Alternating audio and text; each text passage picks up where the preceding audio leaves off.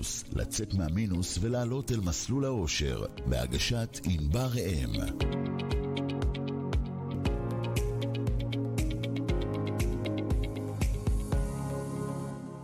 שלום וצהריים טובים, אני ענבר ראם, אתם מאזינים לתוכנית סקיני מינוס, ו...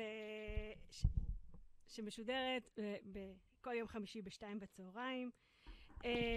34 אה, יום אנחנו, אה, יש בתוך מלחמת חרבות ברזל מאז השבת השחורה, 241 חטופים שבויים בעזה. אנחנו נשלח תפילה שיחזרו הביתה בקרוב, לפחות עד השידור הבא. Uh, היום אנחנו הולכים לדבר על השקעה בשוק, uh, בשוק ההון בזמן משבר. יש לנו תוכנית מאוד מאוד מעניינת. Uh, התארח פה איתי היום בתוכנית שי קופרברג, קופרברג ואנחנו תכף, אה, תכף אני אארח אה, אותך ואני אשאל אותך מלא שאלות. אה, לפני זה, קודם כל, נתחיל ב disclaimer. כל המידע שאנחנו הולכים אה, לדבר עליו היום ושיופיע בשידור, אה, הינו הצגה עקרונית של מידע לצורך לימוד בלבד. למען הסר ספק, שום דבר מהאמור לעיל אינו מהווה ייעוץ השקעות ואינו המלצה לפעולה פיננסית ואין לראות אותו ככזה. כמו כן, אין במידע האמור להחליף ייעוץ השקעות אה, מקצועי, ועל מנת לקבל ייעוץ השקעות אישי, מומלץ להתייעץ עם יועץ השקעות מוסמך. ולפני שבאמת נתחיל את ה... אה, אני אפנה לאורח שלי שאלות, לפני זה אני באמת רוצה לדבר איתכם ולתת ככה הסבר קצר אה, לטובת מי שלא מכיר את שוק ההון. קצת מה זה, מה זה שוק ההון, למה כדאי לנו להשקיע בו ומה זה אומר בכלל. אז שוק ההון זה מערכת שהתפקיד העיקרי שלה תיווך, אוקיי? הוא בא לתווך בין גורמים שזקוקים למימון כלשהו, לדוגמה יזמים שמעוניינים לפתח עסקים או גורמים ממשלתיים שרוצים לגייס כסף, אז מצד אחד הוא מתווך בין אנשים שצריכים כסף, שזקוקים למימון, עם גורמים שמעוניינים להשקיע את הכסף שלהם. בתמורה ל, לת, לתמורה מסוימת, לתשואה בעצם, לרווח. ולהפגיש בין משקיעים בינם לבין עצמם. כשזירת המסחר היא הבורסה, שם נפגשים כולם.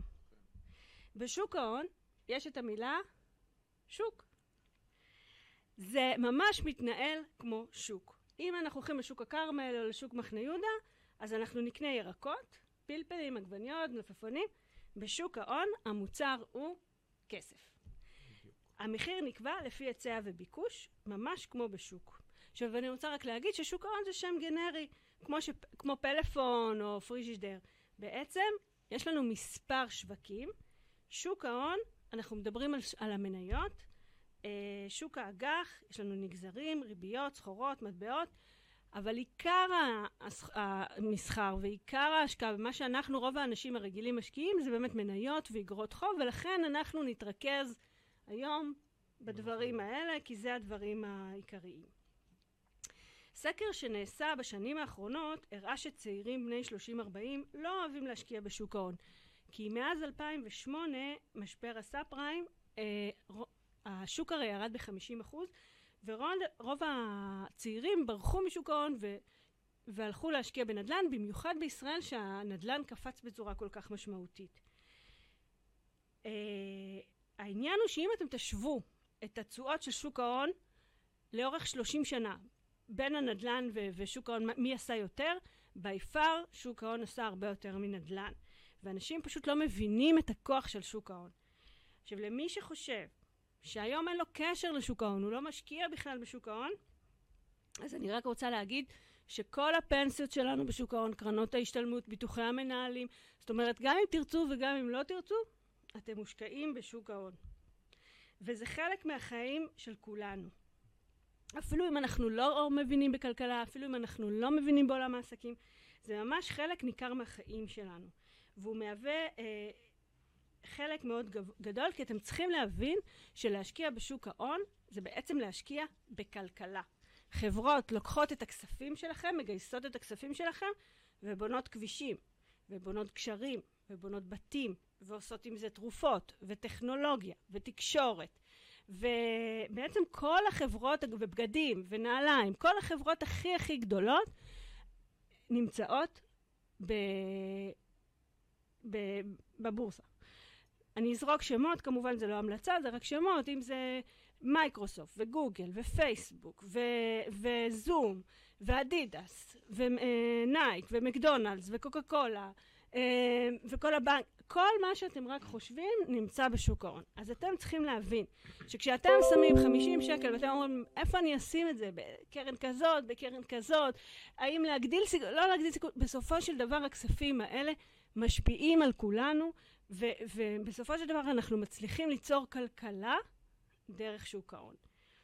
אה, שוק ההון יש לו משמעות מאוד מאוד גדולה כי אחד מעמודי התווך התומכים בכלכלה המודרנית ובעצם זו דרך מאוד קלה להעביר הון ממקום למקום ולהגדיל את הפוטנציאל צמיחה ורווחים.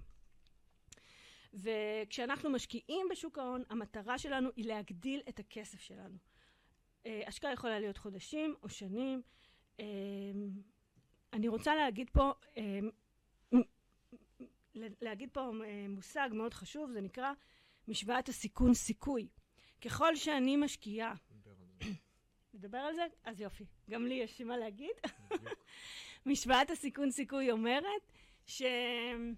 שאם יש לי בעצם, אה, ככל שאני משקיעה לטווח ארוך יותר, ככה אני יכולה להסתכן יותר, וככל שאני מסתכנת יותר, התשואה שאני אשיג גבוהה יותר. עכשיו אני כבר אגיד ואומר, לא מסכנים בשום פנים ואופן כסף לטווח קצר, כסף שהמשפחה צריכה, כסף שהוא צבוע, אנחנו מסכנים רק כסף שהוא לטווח ארוך, ושאם יש חס וחלילה הפסד, יש לי זמן תיקון. עכשיו, למה בכלל להשקיע בשוק ההון? יש הרבה יתרונות, מגוון רחב של אפשרויות השקעה מבחינת סקטורים ומבחינת מוצרי השקעה, היכולת שלי למנף כסף, אבל גם יש, בואו, יש גם חסרונות, והחסרונות זה שאפשר להפסיד את הקרן. אפשר להפסיד כסף בשוק ההון, ולכן זה לא מתאים למי שלא מסוגל לסבול תנודתיות. לא לכל אחד, לא לבעלי לב חלש, מה שנקרא, לא כל אחד מסוגל להתמודד עם שוק ההון. זה תחום שדורש הרבה לימוד לפני שאתם נכנסים. איך אני יכולה להרוויח משוק ההון? או ממסחר, בסדר? קניתי, אמרנו, זה שוק, קניתי בשקל, מכרתי בחמישה שקלים, יש לי ארבעה שקלים רווח, או מהשקעה. מסחר זה תחום שצריך ללמוד אותו מאוד מאוד לעומק, ורוב, ו, ויש פה המון משמעויות, אז אנחנו לא נדבר היום על הדבר הזה. היום אנחנו נדבר על השקעה, ובמיוחד השקעה לטווח ארוך. אה, ואני רוצה רגע לדבר, בעצם להסביר את, הס, את, ה, את ההשפעה של סיכון מול תשואה. וכדי להסביר את זה, אני רוצה לה, לה, להסביר לכם שני, אה, אמרנו שרוב ההשקעות שלנו הם או ב... אה, מניות או באגרות חוב. אז בואו רגע נבין את המושגים כדי שכשאנחנו, נ, נ, כשאני אדבר פה עם שי תכף ונדבר את השיחה, יהיה לכם יותר קל להבין. אז מניה זה נייר ערך שמקנה חלק בבעלות של חברה, בבעלות בחברה, בסדר? ברגע שקניתי מניה, למשל, קניתי את פייסבוק, קניתי מניה, עכשיו יש לי, אני שותפה של מרק צוקרברג, 0.00001, יש לי שותפות בחברה. בעצם במניות אין תקרה לרווח, אין רצפה להפסד, ולכן השקעה במניות נחשבת מצד אחד, היכולת להרוויח היא בלתי מוגבלת, אבל גם היכולת להפסיד היא בלתי מוגבלת, אין לי רצפה, ל, ל, ל, אין תקרה לרווח, אבל גם אין רצפה להפסד, ולכן זה נחשב מאוד מסוכן. אג"ח לעומת זאת, זה איגרת חוב. אה, זה בעצם סוג של הלוואה. חברה או מדינה מנפיקה איגרת חוב, היא לובה מאנשים, כמו שאתם לוקחים הלוואה, הולכים לבנק ולוקחים הלוואה, אז כאן בעצם החברה או המדינה הולכת לשוק ההון ומבקשת מהציבור כסף, ופה אתם נותנים כסף. אתם אלה שהם בעלי החוב, נתתם הלוואה למי שהנפיק את האג"ח, ולכן אתם זכאים לקבל, החברה או המדינה מתחייבים לתת לכם ריבית. ולפעמים גם הצמדה, והתנאים ידועים מראש. כמו כשאתם הולכים לבנק ולוקחים הלוואה, אתם יודעים בדיוק מה הריבית שתשלמו, מתי תשלמו ומתי מסתיימת ההלוואה. אותו דבר באג"ח, גם כאן אתם יודעים מה התנאים, מתי תקבלו את הכסף בחזרה, באיזה ריבית, באיזה תנאי הצמדה.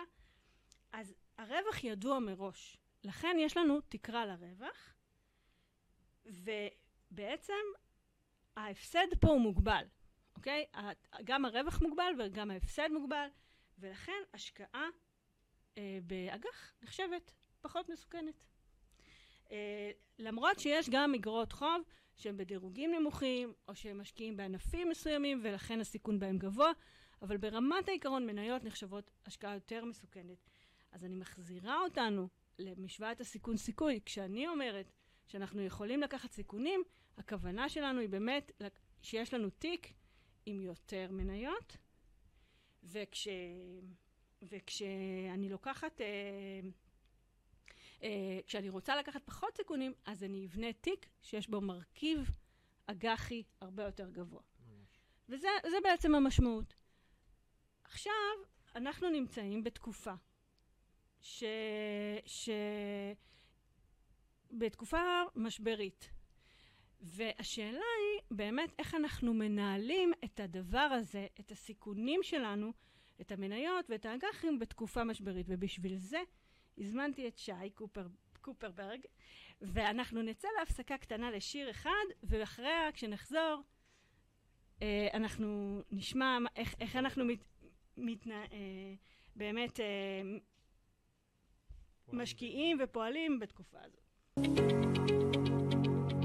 סקיני מינוס, לצאת מהמינוס ולעלות אל מסלול האושר, בהגשת ענבר ראם.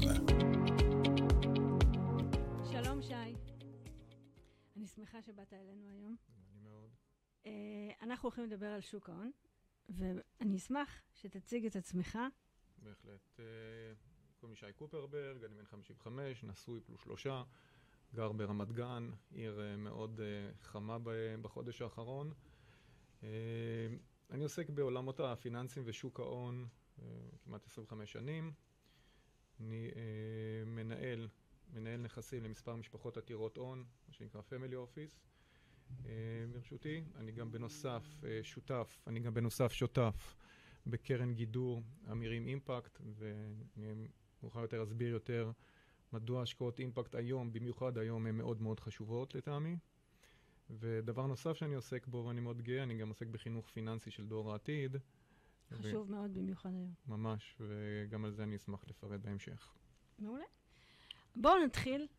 מה ההשפעה של המלחמה על שוק ההון? אוקיי, אז uh, קודם כל, אף אחד מאיתנו לא יודע כיצד תתגלגל המלחמה. התעוררנו בשבעה באוקטובר ליום uh, מסויט, וזה למעשה חודש מסויט, אנחנו ממש לא יודעים בדיוק מה קורה. אבל למעשה, בגלל שאין לנו הרבה אה, אפשרות לחזות מה יקרה בעתיד, אנחנו צריכים להסתמך על מקרה עבר. ואם אנחנו מסתכלים באירועים קודמים, שלצערנו הרב היו גם מבצעים צבאיים וגם מלחמות, אז uh, ברוב המקרים, ב-20 שנים האחרונות, ברוב המקרים uh, הבורסה עלתה בתקופה של כשלושה חודשים ואפילו חצי שנה מתום סיום המלחמה, או סלש מבצע צבאי, זה היה ברוב המקרים.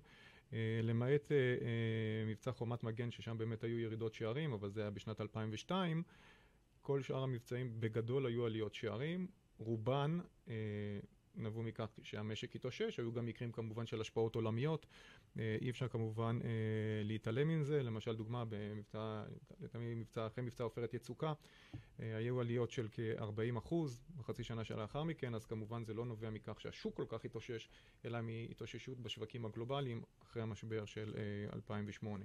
אבל אתה רגע מדבר על עוד שלושה, כאילו, כשתסתיים המלחמה, אבל מה קורה בדרך כלל במיידי? נכון, אז זהו. אז זה, אני מסתכל קדימה. אני, אה, איש השקעות חייב להיות אופטימי מטבעו, אין ברירה. אה, מה שקורה כרגע זה דבר אה, באמת מעניין, ואני לא בטוח שכולם שמו לב אליו. קודם כל, בשבועות הראשונים של המלחמה באמת היו ירידות שערים מאוד מאוד חזקות. אה, מי שזוכר והסתכל, אה, לדעתי לקראת אה, סוף אוקטובר, הבורסה בתל אביב, מדד תל אביב 125, רשם ירידות של כ-13 אחוז. כן. היו ירידות מאוד מאוד חדות. נכון.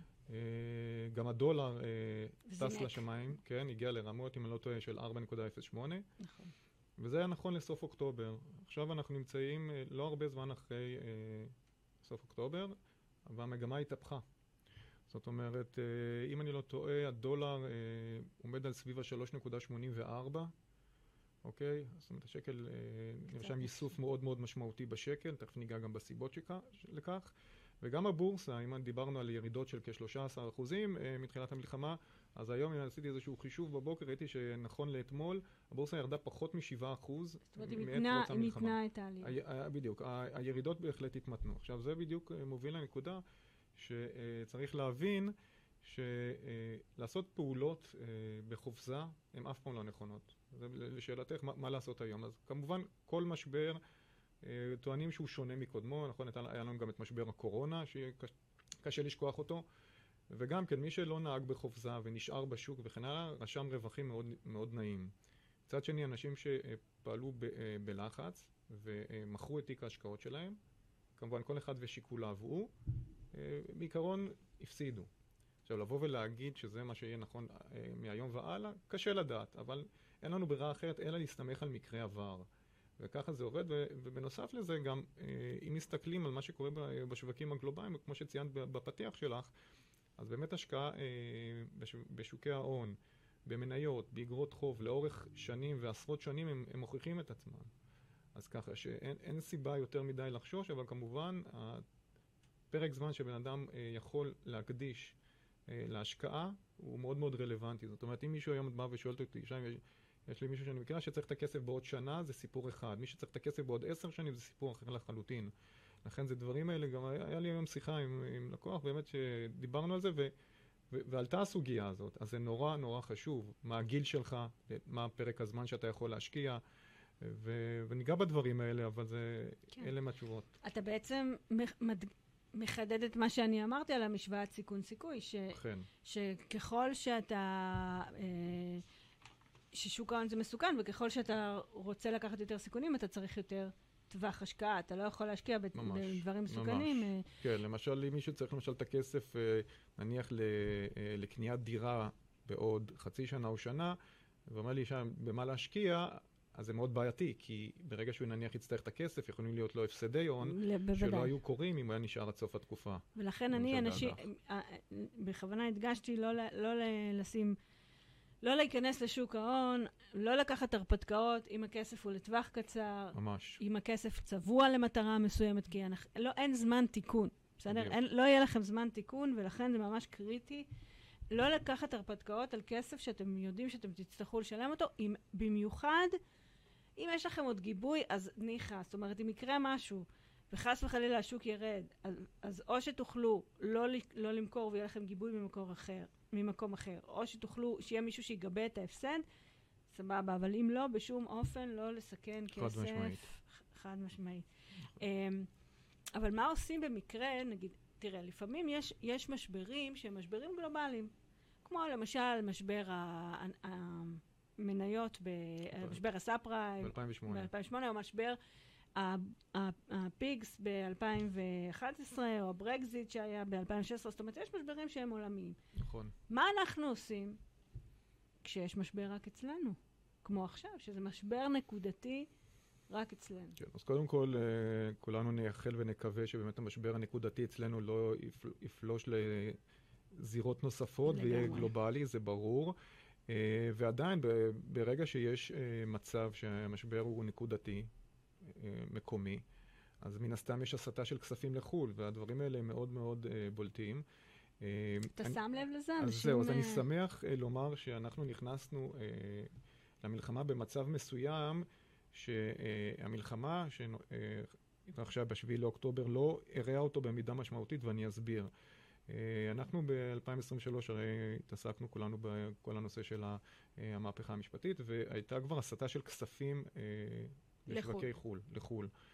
נפתח איזשהו פער, סדר גודל של כ-25-30 אחוז, אה, תלוי באיזה תקופה את מסתכלת, בינינו לבין אה, השווקים אה, בחו"ל. נכון. ואז בעצם כשפרצה המלחמה, כבר היה הטיה בתיקי הלקוחות לחו"ל, אוקיי? בחלקם לפחות.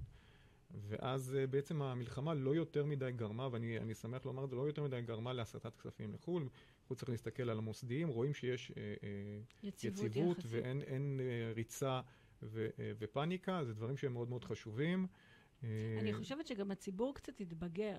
כי אני יכולה להגיד לך, הייתי יועצת השקעות ב-2008, אני זוכרת uh, את הטלפונים שקיבלנו של אנשים שרצו למכור דברים הכי הכי סולידיים שיש, כמו למשל מק"מ, אוקיי? אנשים כל כך היו בהיסטריה. אני, אני אספר לך סיפור. ש, ש, שהיינו צריכים להחזיק אותם, רגע, את הדברים האלה, לא, לא אג"ח מדינה, כל הדברים, לא... לא ממש, למ... ממש. אני אספר לך כן. סיפור. אני זוכר את המשבר של 2008. זה הבנק, אה, לימן ברדס פרשת רגל ביום שני בלילה, ביום שלישי בבוקר אני נסעתי עם משפחתי לאילת, ואני לא אשכח את השיחות טלפון שהיו, ואחד הלקוחות שלי התקשר, אני אז עבדתי בבנק, גם כן הייתי אה, יועץ השקעות באותה, באותה עת, ואמר לי, שי, תקשיב, אתה עוד לא יודע, אבל הבנק שלך פשט רגל, מה לעשות? אז אמרתי לו, אם פשט רגל אין לך מה לעשות, אז אה, נחכה, לא, לא, אבל מה לעשות, זה התפרסם בעיתונות, אז כמובן שאף בנק לא פשט רגל בארץ, לשמחתנו.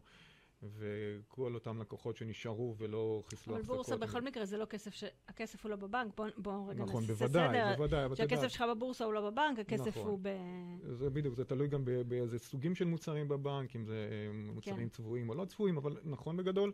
כן. ואז באמת, אה, אותם אנשים שהבינו אז, ובאמת חשבו שהשמיים נפלו, אני זוכר את הכותרות בעיתונים ב-2008, מי שלא פעלו בצורה בחופזה, הם בסופו של דבר רק הרוויחו. ואני חושבת שזה היה מש... אחד המשברים הכי גדולים ב... בשנים האחרונות, וזה, הוא באמת השפיע המון על עולם ההשקעות בכל מיני צורות. ממש. ו... אבל באמת הציבור התבגר מאז, כי אנשים הבינו באמת את, העני, את העניין הזה של, של לספוג, את היכולת לספוג הפסד. איפה ראיתי את זה? למשל בקורונה. Mm-hmm. שכבר בקורונה, שהשוק ירד 20% בחודש הראשון, אנשים הסכימו להפנים את זה, לא, לא נבהלו, והסכי, ומיד, כי כמובן, ברגע שיצאנו כבר במאי, יוני, כשכבר התחלנו את זה... היציאה הייתה מאוד מהירה כן. אחרי משבר הקורונה. אז, אז כבר ראית את השוק טס למעלה, נכון. כי, כאילו היה כבר התבגרות ש, שזה בסדר, נספוג, כאילו הכספים לטווח ארוך, נספוג את זה. אמ, ובאמת, הבעיה שלנו, אני חושבת שמה שאתה ציינת היום, זה הפער הזה בין התשואות בישראל לתשואות... אה, בחו"ל. בחו"ל. ממש. שזה פער מאוד גדול. עד, עד 2022, עד, בעצם עד, המהפ... עד שהתחלנו את המהפכה המשפטית, היינו די פחות או יותר מחקים את ובמק... מה שקורה בחו"ל. ובמקרים של משברי עבר, דווקא השוק הישראלי היה איזשהו אי של יציבות, והיה עולה לעיתים יותר מאשר שווקי חו"ל. נכון. אה, אבל זה השתנה בשנה, שנה וחצי האחרונות, מהסיבות שציינו, זה נכון מאוד. כן. תגיד לי, אתה חושב שאפשר לתזמן את השוק? Uh, לדעתי, uh, לא. לא מכיר uh, יותר מדי גופים, לא מכיר בכלל האמת, שמצליחים לתזמן את השוק. ומהבחינה הזאת uh, מאוד מאוד חשוב להבין ש... Uh, זה גם מחקרים מוכיחים את זה, זאת אומרת, זה לא רק קשור להרגשה שלי. בדרך כלל, ברגע שרואים עליות שערים, אז מהססים כן לקנות, לא לקנות, ואז מחכים, ואז הפסדתי חלק מהעלייה, ובסוף אז אני נכנס וקונה, ואני, עוד השוק קצת עולה, אני אומר, איזה יופי, איזה חכם אני קניתי, אבל פספסתי את כל העלייה קודם לכן, ואז כשיש ירידות, אני ממתין עם, היריד, עם המכירה של ההחזקה שלי ומחכה ומחכה, מפסיד חלק גדול מהירידות ומוכר לקראת סוף הירידות וכן הלאה. זאת אומרת, מחקרים מוכיחים שאנשים שמנסים לתזמן שוק הם בדרך כלל אה, ממש לא מצליחים. אה, היה גם אה, מחקר על מדד העוגן למעשה שבתיקי ההשקעות, שנקרא מדד ה-S&P 500, 500 המניות בעלות שווי שוק הגבוה ביותר בארצות הברית.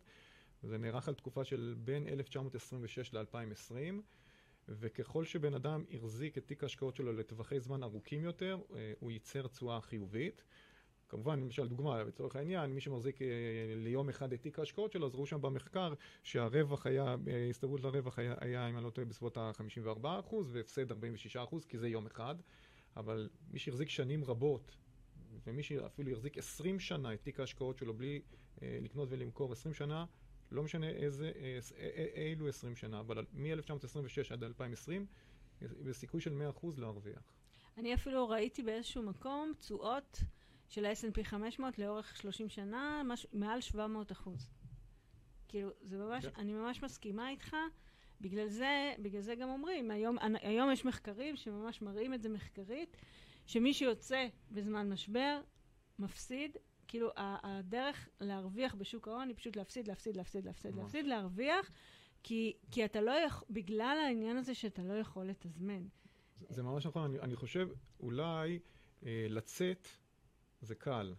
אתה רואה משבר, אתה אומר, הנה, יש פה איזשהו משבר, בוא נצא. הבעיה היא מתי לי לחזור ולהיכנס, זאת הבעיה. ואנשים שוכחים, ואז הכסף שוכב בחשבון, נמצא באיזה לא פיקדון. בטוחה שהם שוכחים כמו שהם...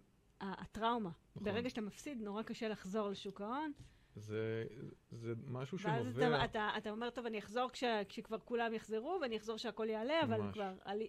ואז פספסתי, ואני אומר, רגע, פספסת. מאוחר. ולא להיכנס, ו... בעצם. אתה, אתה אומר פה נקודה נורא נורא חשובה, כי בעצם מי שמוכר בזמן הפסד, מפסיד שלוש פעמים. פעם אחת הוא מפסיד כי הוא מכר בהפסד, פעם שנייה כי הוא עכשיו ישים את זה בסולידי, ובחיים הוא לא יחזיר לעצמו את ההפסד, ופעם שלישית, לא, לא בגלל נכנס. שאם הוא ייכנס, אז הוא כבר פספס אז חלק הוא כבר מהעליות. פספס את העלייה. כן, זה ממש כך, זה חוזר על עצמו משבר אחרי משבר, ושוב, ככל שבן אדם, היכולת שלו לנשום ולהיות סבלן לאורך שנים, זה רק יהיה לזכותו. יש, אה, אתה ממליץ על השקעה בהוראת קבע? כדי אה, שבעצם ממצת את השער לאורך זמן ולא... הוראת קבע חודשית למשל, זה כן. דברים שנוהגים לעשות את זה, כן, זה משהו שהוא מקובל. אה, לא הייתי פוסל אותו, בהחלט, זה גם נוח לאנשים להיכנס בסכומי כסף קטנים, ואז באמת האלמנט של ההפסדים בעת ירידות שערים הוא יותר נמוך בגלל המיצוע. זאת שיטה שהיא בסדר גמור, מבחינתי אין לי עם זה בעיה. יש כאלה שאוהבים לקנות בסכום אחד חד פעמי גבוה, זה, זה גם בסדר, אה, מה שציינת הוא בהחלט אה, נכון. תגיד, אפשר לחלק את השוק להשקעות אה, אקטיביות ופסיביות? כן. זה אחד הדברים אולי, ה- אה, איך אומרים, אה, המאבק אה, ארוך אה, שנים בין אסכולות ההשקעה האקטיבית לאסכולות ההשקעה הפסיבית. אני אומר ככה, השקעה אקטיבית היא, והשקעה פסיבית מתאימה לסוגים שונים של משקיעים.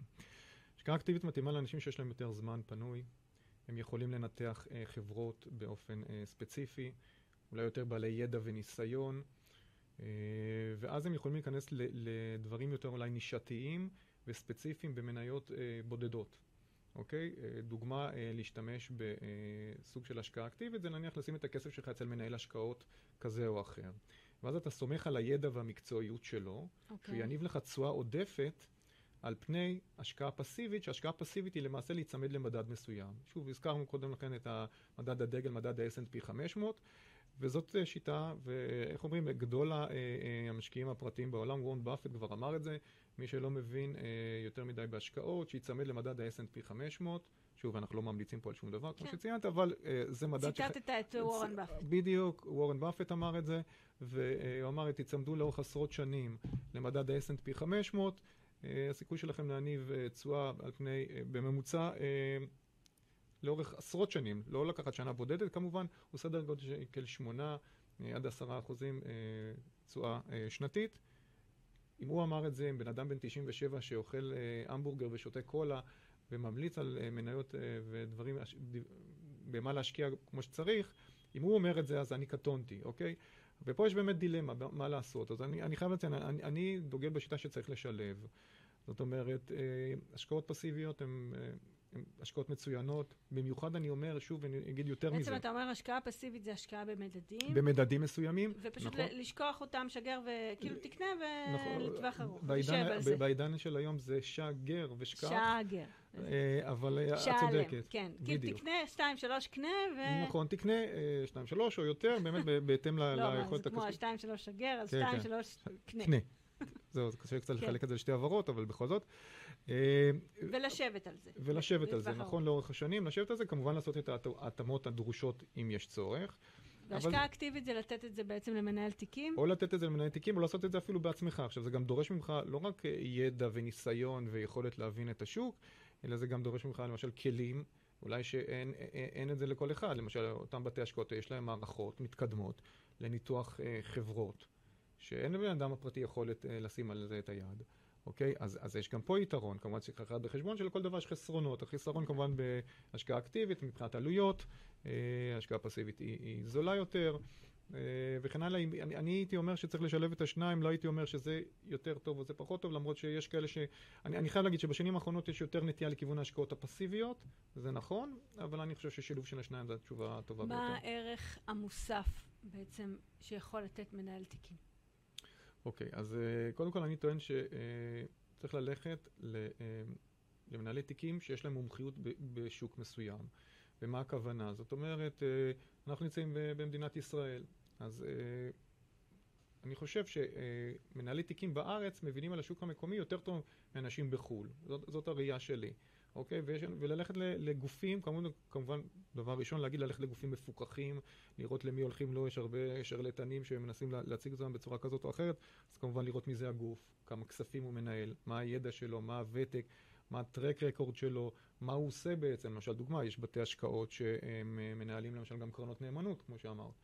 אז קרן נאמנות זה משהו שהוא אה, מאוד מאוד מפוקח, והרשויות מסתכלות עליו, זה גם איזושהי נקודה מסוימת, ולהתמקד במנהלי תיקים שיש להם איזשהו ערך מוסף בניתוח שוק מסוים, ויש כאלה, ולא חסר, שמבינים בשוק המקומי בצורה אה, טובה ויפה, ולאורך שנים אה, נותנים תשואות עדיפות על פני מדד כזה או אחר. לעומת זאת בחו"ל זה סיפור קצת שונה, כי שוב, אנחנו נמצאים בשוק הישראלי, למצוא מנהלי השקעות שבקיאים ושולטים אה, בשווקי חו"ל יותר קשה. לא אומר שזה בלתי אפשרי, יש כאלה ואני גם מכיר את חלקם, אבל uh, זה כבר הייתי אומר שהייתי מעדיף בחו"ל להשקיע יותר דרך גופים שנמצאים בחו"ל, מאשר דרך שוק מקומי שישקיע את הכסף שלי בחו"ל. מה הסכום המינימלי שאתה ממליץ ללכת איתו למנהל תיקים?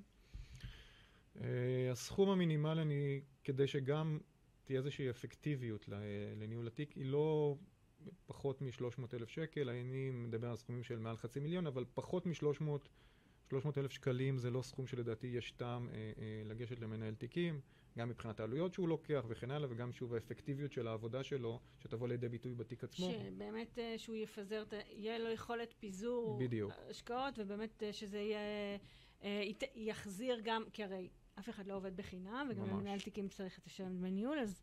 ש, ש, שזה יהיה משתלם מבחינה כלכלית, גם לשלם נכון. לו וגם לתת תשואה עודפת. סכומים פחות מזה אין, אין סיבה. אפשר לנהל את הכסף דרך אה, יועצי השקעות בבנקים, שהם יועצים מצוינים. ו... והיום יש גם פתרונות אה, מאוד טובים שלא היו בתקופתנו כשאנחנו היינו יועצי השקעות בבנק, ממש. לדעתי. אה, הקופות גמל להשקעה, שהם נכון. מוצרים מצוינים, ומי שיש לו תיק של 100-200 אלף שקל. פתרון מצוין. פתרון מצוין, וגם uh, הפוליסות חיסכון בחברות הביטוח, זה גם כן. לבעלי סכומים נמוכים. של עד 200-300 אלף שקל, כמו שציינת, שזה פשוט לא, לא כדאי לשלם את הדמי ניהול. אני מסכים איתך במאה אחוז, זה, זה, אלה מוצרים שמבחינתי הם מוצרים משלימים, ולכולם יש מקום על המדף. לגמרי, לגמרי. בהחלט. Uh, אתה יודע, שוק ההון, הרבה פעמים אומרים ש... זה בעצם פסיכולוגיה. המון. זה לא... אנחנו חושבים שיש... ש, ששוק ההון זה רק טכני, והכל כלכלי, וכל מה שמשפיע עליו זה רק, זה רק המדדים הכלכליים. אבל... נכון. אבל אה, שנינו יודעים שהפסיכולוגיה, ממש. תכלס זה... בייחוד במשברים. בייחוד במשברים. נכון, אז אני מסכים איתך, זה, יש המון פסיכולוגיה בנושא הזה, אני, זה גם תחום שאני באופן אישי מאוד מאוד אוהב.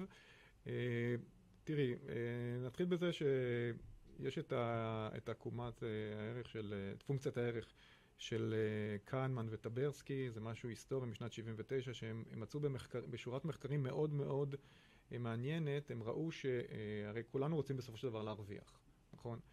אבל היינו מצפים שעוצמת ההנאה שלנו מרווח של 100 דולר תהיה זהה לעוצמת.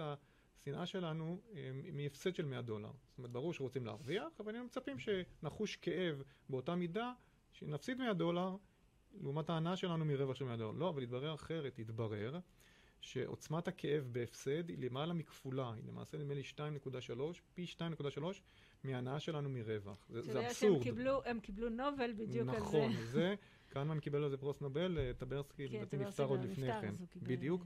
וזה אולי המושג המרכזי בדבר הזה שציינת, פסיכולוגיה של השקעות, זה נקרא שנאת הפסד.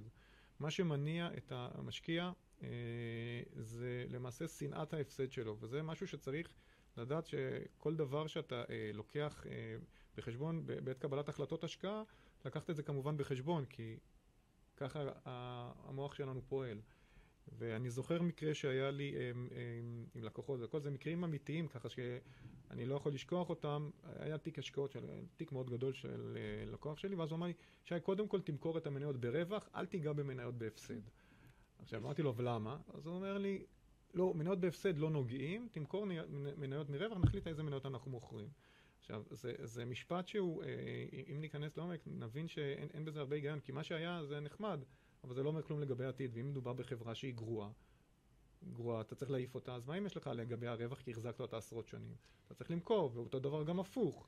אוקיי, אז זה באמת, זה נקרא אפקט הזיקה, זה גם סוג של איזושהי אה, הטיה אה, אה, פסיכולוגית, ושוב, אנחנו נוטים קודם כל למכור ניירות ברווח, לא ניירות בהפסד, ואני בטוח שאם כל אחד יסתכל על התיק שלו, יחשוב, ילך אחורה, יגיד, וואלה, באמת, זה, יש בזה משהו שהוא נראה נכון. פשוט צריך להסתכל כל בוקר על, על אה, התיק ולהגיד, האם היום הייתי קונה את המניה הזאת? מחדש, בדיוק זאת הנקודה. ואם לא, אם התשובה היא לא, אז פשוט למכור ולהיפטר. ממש, ממש. ואני אספר לך משהו בבקשה. שקרה לי, אתה, אתה, יש לך יותר ניסיון בתחום של הפסיכולוגיה של השקעות, אז אתה, אתה תגיד מה דעתך, אבל אני נתקלתי המון פעמים במקרים, שנגיד בן אדם השקיע במניה מסוימת, לא משנה איזה, ונניח שהוא עשה 17% רווח.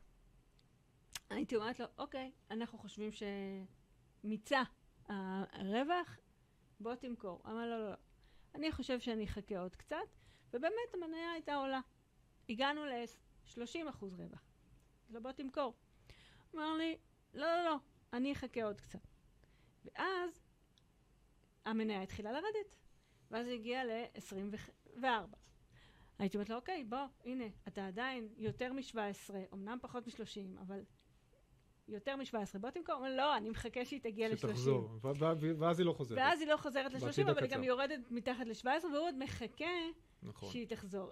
איך אתה מסביר את זה? זה נקרא, אה, לפעמים יש נושא אה, שזה נקרא התאהבות במניה, בן אדם נדבק לאיזושהי מניה, הייתה איזושהי מניה, לא נציין את השם, אבל יש מניה שנחשבה בעבר למניית העם, תקופה שהיינו אה, יועצי השקעות, וזה היה, אנשים חשבו שזה עוגן בתיק, המניה הזאת חייבת להיות. למה זאת מניית היא העם? גם הרבה שנים מוכיחה את עצמה, אנחנו לא נגיד כן. שם, אבל מי נכון, שיודע, מי שזה נכון. כן כמוני, נכון, אנחנו- אה, כולם יודעים על איזה מניה מדובר, נכון?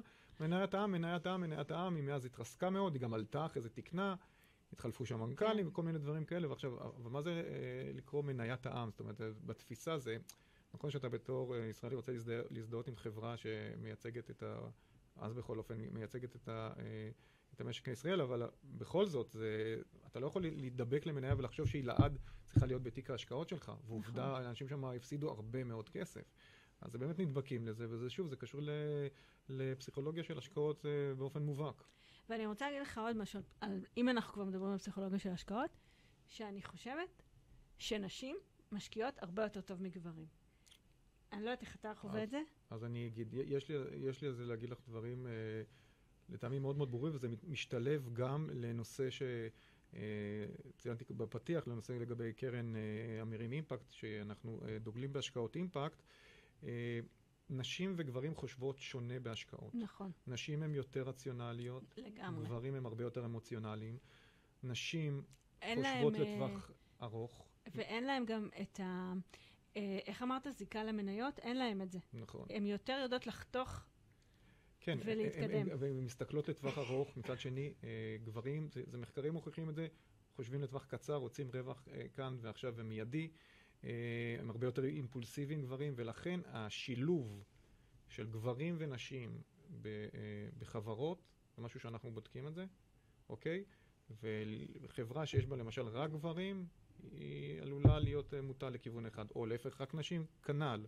זאת אומרת, אנחנו לא נסתכל על חברה ונגיד זאת חברה טובה בגלל שיש שם אישה, לא. כמובן שצריך להיות אנשים מקצועיים, גם גברים וגם נשים, זה תנאי סף כמובן, אבל השילוב של אה, אה, חברות... חשוב לכם שיהיה בדירקטוריונים גם כן, נשים. כן, זאת אומרת, אנחנו אתם בודקים את זה משקיעים בוודאי. גם בגברים ש... בוודאי, זה משהו שהוא מאוד מאוד חשוב. אה, ואני אגיד משהו במאמר מוסגר, אה, קשור למלחמה הנוכחית. היה הרבה אה, רעש אה, לפני שפרצה המלחמה, אם נשים מתאימות להיות בצבא, חד או משמעית. לא מתאימות להיות בצבא. אה, אני חושב שכבר אמרו הם את זה. הוכיחו את עצמם, חד לא, משמעית. לא, אני לא מחדש שום דבר, שהתשובה היא ברורה. לגמרי, חד משמעית. אה, הזכרת את אה, אימפקט, אז תספר לנו קצת נכון, מה זה אה, השקעות אימפקט. זהו, מה זה. בדיוק, אני אשמח מאוד. אז אה, השקעות אימפקט זה למעשה משהו שהוא אה, מוגדר בקטגוריה של אה, השקעות אלטרנטיביות. זאת אומרת, אם את אמרת בפתיח שלך, אה, אנחנו מדברים על שוק ההון, מניות, אגרות חוב, קרנות נאמנות וכן הלאה, וכל הדברים הללו, זה אה, אה, מוצרי השקעה. אה, מוצרי השקעה שפתוחים לקהל הרחב. יש השקעות אלטרנטיביות, יש כל מיני סוגים של השקעות אלטרנטיביות שהציבור פחות חשוף אליהם, זה גם מתאים לסוג מסוים של לקוחות. אה, החוק אה, מציין רק בדיוק... איזה- לקוחות כשירים? בעיקר זה ללקוחות כשירים, נכון. והשקעות אימפקט זה נכנס תחת אותם מוצרים אלטרנטיביים. אבל מה שאנחנו באים ורואים אצלנו, בקרן אמירים אימפקט, שהסקטור הזה הולך וצובר תאוצה, אוקיי? זאת אומרת, אה, גם תצאי מנקודת הנחה שבכלל השקעות אימפקט, מה זה אומר? לה- להשקיע בחברות שהן נותנות תשומת לב לכל הנושא של אה, סביבה, חברה וממשל תאגידי תקין. זה נקרא ESG, environment, social ו-governance. אוקיי, עכשיו, יש על זה כרגע מחלוקות, זאת אומרת, אין איזה מחקרים אקדמיים שמראים שאם תשקיעי בחברת אה, אימפקט, תייצרי תשואה טובה יותר. כי זה, הד- הדברים האלה עדיין נמצאים בחיתוליהם.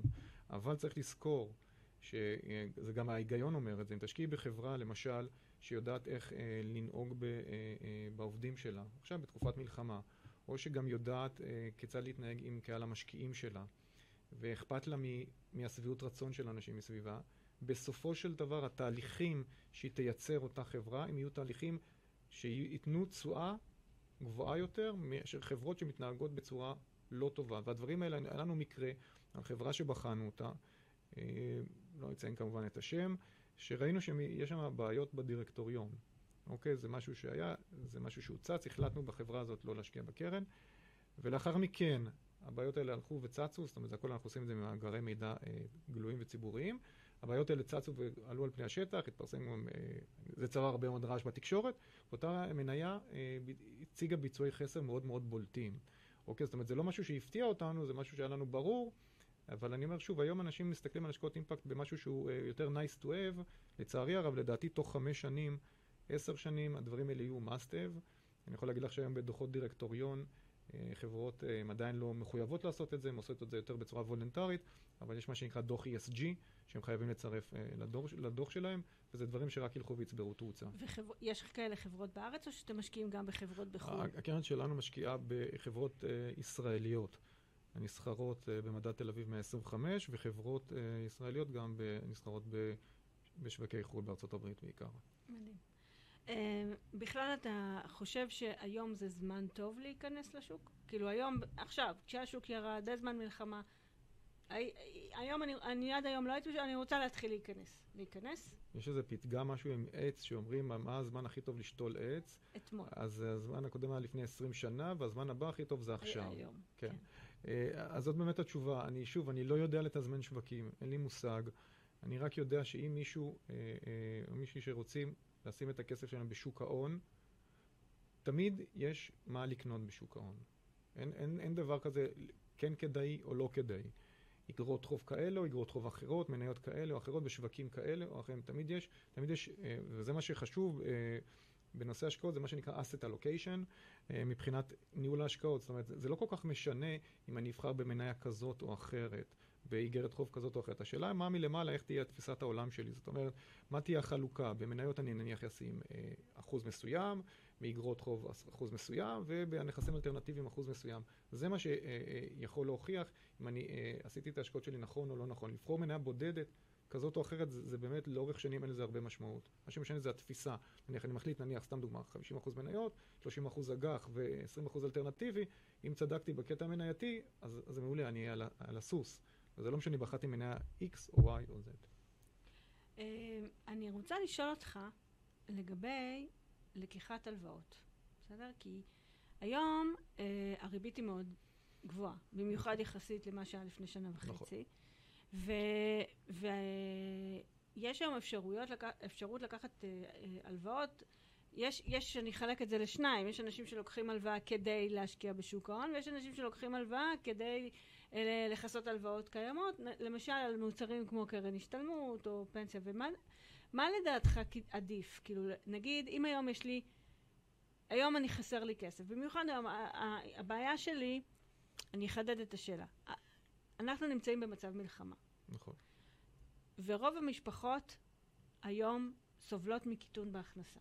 נכון. עכשיו, מה שעומד לפניהם זה אפשרות אחת.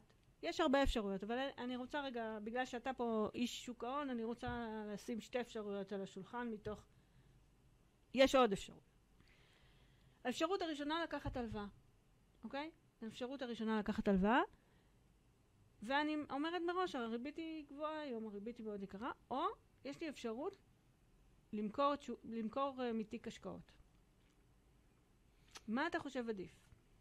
תראי, קודם כל, השאלה באמת, מהי מטרת ההלוואה? למשל, יש מקרים ש, שאני לפעמים רואה שאנשים בכיס אחד מחזירים אה, הלוואה בריבית מאוד גבוהה לבנק, בכיס שני יש להם איזה פיקדון בריבית הרבה יותר נמוכה. זה קודם כל משהו שאין בו הרבה היגיון, צריך לנטרל את השניים. לגמרי, אני מסכימה איתך. וגם נושא של הלוואות, קודם כל לחבר, זאת אומרת, אה, אה, אם יש לך הרבה מאוד הלוואות בכל מיני ריביות, לגשת ליועץ אה, בתחום. שיכול לייעץ לך אה, מה לעשות בנושא של איחוד הלוואות, ואולי כדאי הלוואה אחת ספציפית שתהיה במקום כמה כאלה בריביות שונות. בדרך כלל זה מוכיח את עצמו, ויש הרבה יועצים שאת מכירה בתחום שהם אה, מצוינים בקטע למשל הזה. למשל אני. לדוגמה. לדוגמה. כן. אה, ושוב, אני רואה מצב שאם בן אדם אין לו כסף לקחת מינוף נוסף, זאת אומרת, הלוואה בעצם ממנפת את עצמך. זאת אומרת, אתה יכול להיכנס פה לאיזשהו לופ שעלול להיות בעייתי. זאת אומרת, אם אתה מלכתחילה נמצא במצב בעייתי ואתה לוקח הלוואה נוספת, אז אתה בעצם אה, מעמיק את הבור שלך. אוקיי? אז השאלה, שוב, דיברנו על זה בתחילה, למה אתה צריך את הכסף? אם זה באמת לאכול אה, ולשתות, אז, אז, אז לא הייתי שם כסף בשוק ההון שיהיה מיועד לאכילה ושתייה, אלא הייתי שם איזשהו סכום כסף מסוים, לאיך אומרים, שקל לבן ליום שחור. כן. אוקיי? אז ככה, זו תשובה נורא נורא מורכבת, אבל נכון. בגדול נכון. לעלות... אין פה שאלות אה, כן, אין, אין פתרון בית ספר. אין פתרון בית ספר, זה, אני מסכים. ו, אה, אבל השאלה אם היית בכלל בוחן למכור מתיק ניירות ערך שהוא מיועד לטווח ארוך במצב כזה. בוא נאמר כך, אם אין ברירה, אם אין ברירה, אה, הייתי מעדיף למכור נכסים שהם נזילים יותר בתיק הניירות ערך שלי. ולמשל... לא- שנותנים תשואה לא, נמוכה יותר. תשואה נמוכה יותר, למשל אה, לא לגעת בקרן השתלמות או דברים כאלה, שזה שם יש יותר אה, גם אה, שיקולי מס וכן הלאה. אה, תלוי שוב באיזה ניירות ערך יש, יש דברים בתיק שהם כמעט ולא זזים, אז נכון שעכשיו סביבת הריבית היא גבוהה, זה נכון, אבל צריך לזכור שאם יש סיכוי שהריבית תרד, אוקיי? אז אה, כן. חיינו הרבה מאוד שנים עם סביבת ריבית מאוד מאוד אה, נמוכה, וזה משהו שהשתנה אמנם לאחרונה, אבל בכל זאת. האמת היא שלפני המלחמה, אם היית שואל אותי, הסביר, אני לא חשבתי, אני לא הייתי מאלה שסברו שהריבית תרד כל כך מהר. אה, עד השישי לאוקטובר. עכשיו שהמשק כל כך במיתון, ופרסמו אתמול נתונים, אני לא יודעת אם ראית, שהציבור קנה, החודש, בחודש אוקטובר, הציבור קנה מול, מול אוקטובר שנה שעברה יש ירידה של 7%, ברור. אבל מול ספטמבר 23 יש ירידה של 25% בקניות. ירידה בצריכה הפרטית. בצריכה הפרטית. כן. ולכן אני, אני היום uh, חושבת ש... ש הסבירות שהריבית תרד יותר גבוהה, יחד עם זאת יש לנו פה את הבעיה, את המשחק שקל. מול הדולר שקל כן. ומול ארצות הברית ומול מדינות נכון. אחרות שהן מעלות ריבית. אז יש לנו איזה בעיה. כן. גם הנגיד בהחלטה האחרונה שלא החליט להשאיר אותה ללא שינוי. בדיוק בגלל זה, כן, בדיוק. כן, ונראה מה יהיה בהמשך. אבל פה באמת יכול להיות שיהיה ירידת ריבית, אבל הנבואה ניתנה לשוטים ואנחנו ממש. בטח לא, לא יודעים. Um, אתה יודע, אבל מה ש... דיברנו על, על, השקעות, אה, על השקעות, ורציתי רק אה, לדבר איתך, כאילו, לספר לך שעל, על הלוואה מול השקעות, ורציתי לספר לך ששבוע פנה אליי לקוח, אה, שהוא התכוון לקחת 180 אלף שקל משכנתה, ואת אותו כסף היה לו בקרן כספית. וקרן כספית, רק נגיד שזה קרן נאמנות שמשקיעה בפקדונות בנקים כן. ואגרות חוב. דומה מאוד לפיקדון. מאוד כן. דומה, רק שזה מושקע דרך שוק ההון. נכון. מאוד מאוד מאוד סולידי. ואני המלצתי לו חד משמעית, הוא אמר לי, אבל זה השקעה. נכון. אז לדעתי קרן, קרן כספית זה לא השקעה. זה, בדיוק, קרן כספית זה, עדיף, זה תחנת ביניים. זה, זה מקום לחנות כסף, נכון. ועדיף... אה, עדיף פשוט... אה, כן, גם, גם uh, התשובה שלך הייתה גם uh, נכונה בהיבט נוסף. שוב, הריביות עכשיו גבוהות, אז הוא לוקח הלוואה בריבית גבוהה. לגמרי. זה גם בעייתי. כן. מה, מהסיבה השנייה, יש בזה היגיון. שוב, זה, זה, כל מקרה, כמו שאת יודעת היטב, כל מקרה הוא לגופו, וצריך באמת לשקול אותו, אה, איך אומרים, אה, לעומק. כן. תראה, אני לא יודעת אם שמת לב, אבל אנחנו כן, מתקרבים לסיום, זה היה ממש מהר. יותר מדי מהר, יש לי פה כל כך הרבה חומר, אבל טוב, מה לעשות? אז רק תגיד מילה, ככה כמה מילים.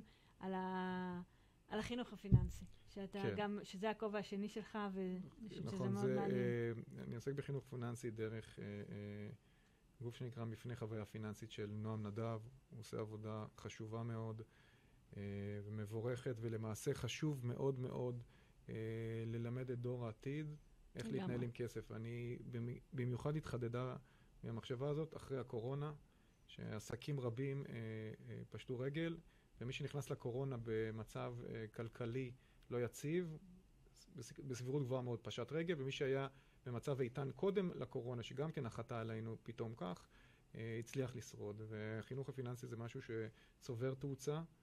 אה, לטעמי לא מספיק, זאת אומרת, כל פעם זה אה, עולה בכנסת וכן הלאה. מדברים על כך שתהיה תוכנית אה, לאורך שנים. הלוואי שזה היה יותר, אבל זה משהו שצריך לקחת אותו בחשבון וללמד אותו כמה שיותר. מסכימה איתך. מגיל צעיר. אנחנו, אנחנו הדור שלא לימדו.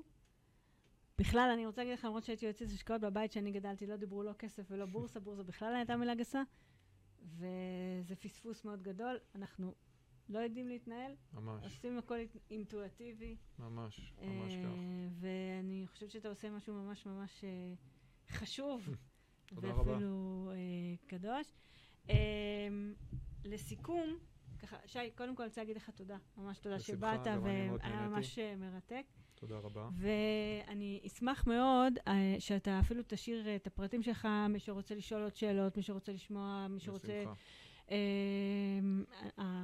השידור הזה מועלה ב- בלייב בפייסבוק, אז אתה מוזמן להשאיר שם את הפרטים. אני אשאיר בשמחה. מי שרוצה לשמוע עוד, עוד מידע על אימפקט. גם כדאי לשמוע. אה, אני רוצה ככה לסכם את, הש, את השידור. אה, אני רוצה לש, לסכם את השידור ורק להגיד שגם אה, גם בתקופה הזאת, אה, אפילו בתקופה הזאת, זה בסדר להתחיל להשקיע, זאת אומרת, לא לחכות עד אחרי המלחמה.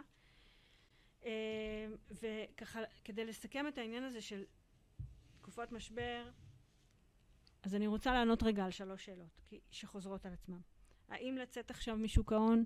אז עוד פעם, אני רוצה להזכיר את משוואת הסיכון-סיכוי, עם הכסף לטווח ארוך ואתם לא צריכים אותו, תישארו.